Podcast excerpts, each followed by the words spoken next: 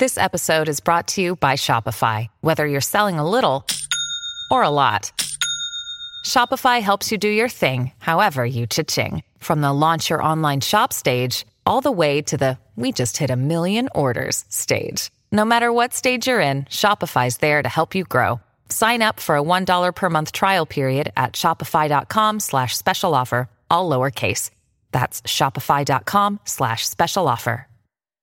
This is Speaking of Writers. I'm Steve Richards. A dazzling debut novel set in early 1970s New York and rural India, the story of a turbulent, unlikely romance, a harrowing account of the lasting horrors of the Second World War, and a searing examination of one man's search for forgiveness and acceptance. The book is a play for the end of the world by Jai Chakrabarti. Jai Chakrabarti's short fiction has appeared in numerous journals and has been anthologized in the O. Henry Prize Stories, the Best American Short Stories, and awarded a Pushcart Prize.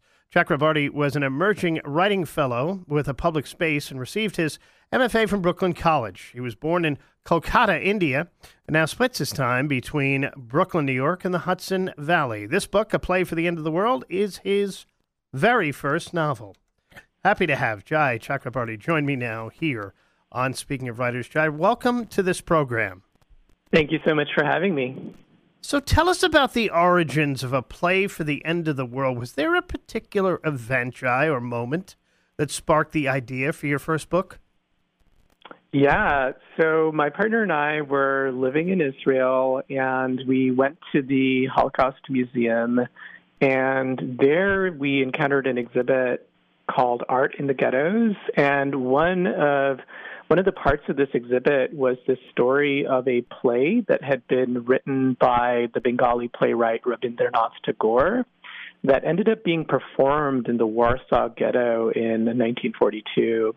And I was so interested and compelled by the fact that a play written by an Indian playwright would somehow make it all the way over from India, be translated into Polish, and then performed in the Warsaw Ghetto weeks before deportations. And I wanted to understand why, why this play, and why did it have such an effect. And so that began my research for this novel. So, as a work of historical fiction, what sort of other research informed your writing? Absolutely. So, there was research about Poland in 1942, specifically the life and times of the Warsaw Ghetto, where I had to immerse myself in primary sources as well as in Holocaust literature. And then the novel is also set in 1970s India in the villages of Bengal, and there were some political, uh, there was political unrest going on at the time there, so I researched that period of history also. And, and finally, it's there's a part of the novel that's set in 1970s New York, and uh, you know, I, I lived in New York City for 20 years, but uh, not in the 1970s. So that was also a period of research for me. I want to talk about some of the characters here, Jai. Uh, Smith, survivor of the Warsaw Ghetto. What is uh, like? Yeah, so Jaryk is uh, one of the orphans who manages to escape a orphanage, the Janusz Korczak's orphanage in the Warsaw Ghetto in the novel, and he later emigrates to America. And he's someone for whom the trauma of that experience and of that escape stays with him and informs the rest of his life. And the way he deals with that is by finding regularity in his work and having a really ordered and scheduled life. Um, yeah, that's how we would talk about him and his his great friend Misha. If if you're gonna perhaps ask me about him, mm-hmm. it's sort of the opposite, and he's he's also a survivor of that same uh, orphanage. But Misha is gregarious. He loves to be in community, and he's someone who's willing to look at that history and is in, interested in sort of peeling back the layers of what happened in Warsaw. Uh, whereas Jaryk would much rather not encounter it at all. And so those are two different responses to the same trauma. And finally, with characters, Lucy Gardener, a Southerner. What is Lucy like? How did you create her? Yeah, so this book is a love story at its core, and it's about this relationship of Jaryk and Lucy, a woman from the American South. I lived in uh, North Carolina for, for many years, and so some of the, my sense of place certainly came to inform Lucy's character. Um, but you know, she's someone who who is also uh, new to the city, new to New York City, and she's trying to make a life for herself. And she has this uh, fateful meeting with Jaryk and starts falling in love with him, even though they're very, very different people. And she has her own set of traumas and a challenging personal history that she's working with. And through Jaryk, she is able to find a partner who's deeply empathetic, but also one who's struggling with a lot of his own emotional uh, baggage. How did you come up with the names for your characters, like Jaryk? Uh, I I don't. I honestly I don't remember. I mean, you know, I I read so many primary sources uh, from that time, from the Warsaw Ghetto, that I think probably one of the names there from my research just kind of stuck with me. Um, you know, and I was thinking about what are names that would allow someone to emigrate and still where it would still work in America, where they wouldn't have to modify the name so much. And I think Jaryk is one of those names. And he does modify his last name significantly to Smith. Um, but, you know, Jaryk as a first name is still pretty pronounceable in, in America. So I think perhaps that was the reason there. Jai Chakrabarti is my guest. His first uh, book is A Play for the End of the World. Were there any particular literary influences? Maybe writers who wrote about the Holocaust that you drew on while working on this book? Absolutely. There were quite a few influences, including poets like Abraham Sutzkever and Paul Celan, and also prose writers like Ida Fink and Elie Wiesel. Um, so, both, you know, in terms of fiction, but also folks who wrote memoir and personal history about that time uh, were very important to me in creating the sense of the characters and the sense of the place.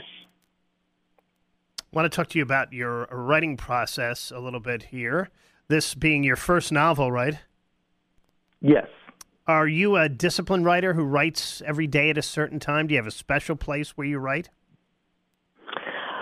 I am one of those writers who really enjoys having a consistent time and, and place. So I tend to write quite early in the morning, so I, I write typically from five to seven thirty, and you know I have a particular ritual that I kind of go through to get into my writing, where I will start with uh, a ten minute meditation, and then I'll do some character free writing, where I'll write in the voice of a character, and I have usually journals full of character voices and character diaries, and then I'll start going into the actual project itself. And I find that consistency is really helpful for me in being able to get to unexpected places and keep the creativity going. Did you use an outline for this, Jai? Do you let the story unfold as you were writing it?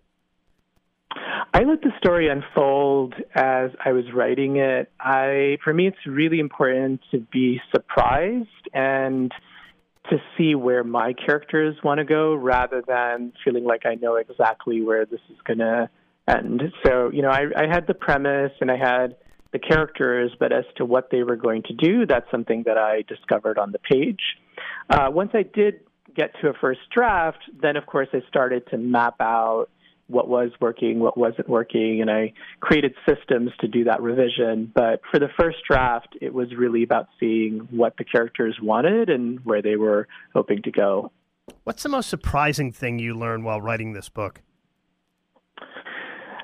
You know, I would say that um, one surprising thing that I learned while writing this book is that it's really important to get the right balance between the backstory and the front story. And what I mean by that is in this novel, there's a lot of weight that is placed on events that have happened in the past, in this case, namely in 1940s Poland.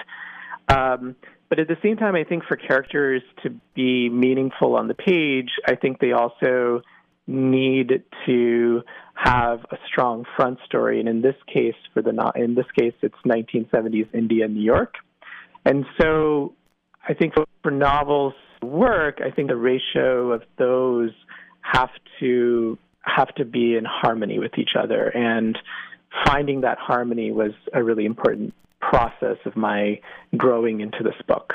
Where did the title come from? Title came. Um, so there's a reference there to Janusz Korczak, who ran an orphanage for children in the Warsaw Ghetto, and there's a scene in which he's talking to Igor uh, Newerly, and Korczak was known as somebody who would say sort of whimsical things, and Igor Newerly, who's trying to get Korczak to come with him to leave the ghetto. And Korczak won't because he doesn't want to leave the kids behind. Um, you know, so, and Korczak tells him, no, I'm going to stay, and instead I'm going to stage a play and Igor says, What kind of play? And Korczak responds with a play for the end of the world. So that was, you know, a fictitious scene, though Igor Newerly and Janusz Korczak, Korczak are both historical characters. But it felt to me like the kind of thing that Janusz Korczak would have said. And as soon as I wrote that line, I felt like this captures the novel really well. And Jai, what would you like readers to take away from this book? You know, a lot of what this book looks at is what is the role of art? What is the value of art in times of turmoil, in times of upheaval?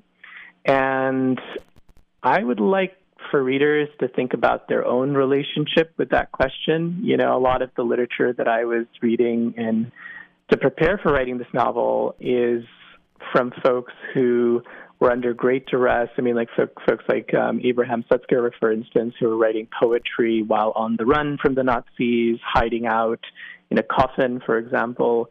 And so, why do we produce art in those moments of extreme duress? Like, what does it mean for us? And I'd like readers to think about that question in their own lives.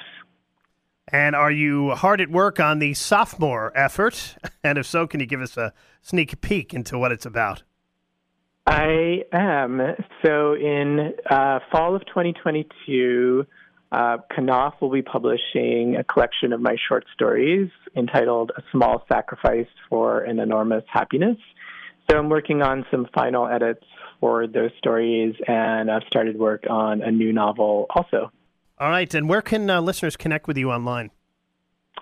Uh, so on my website, jaichakrabarti.com. I'm also on Twitter, Facebook, Instagram, so lots of ways to reach out, and I love connecting with readers. So um, feel free to reach out if you'd like me to join your book club or if you just have feedback on the novel. All right, Jai Chakrabarti, uh, his first novel, A Play for the End of the World. Jai, thank you so much for joining me. Thank you. It's been a great pleasure. And this is Speaking of Writers.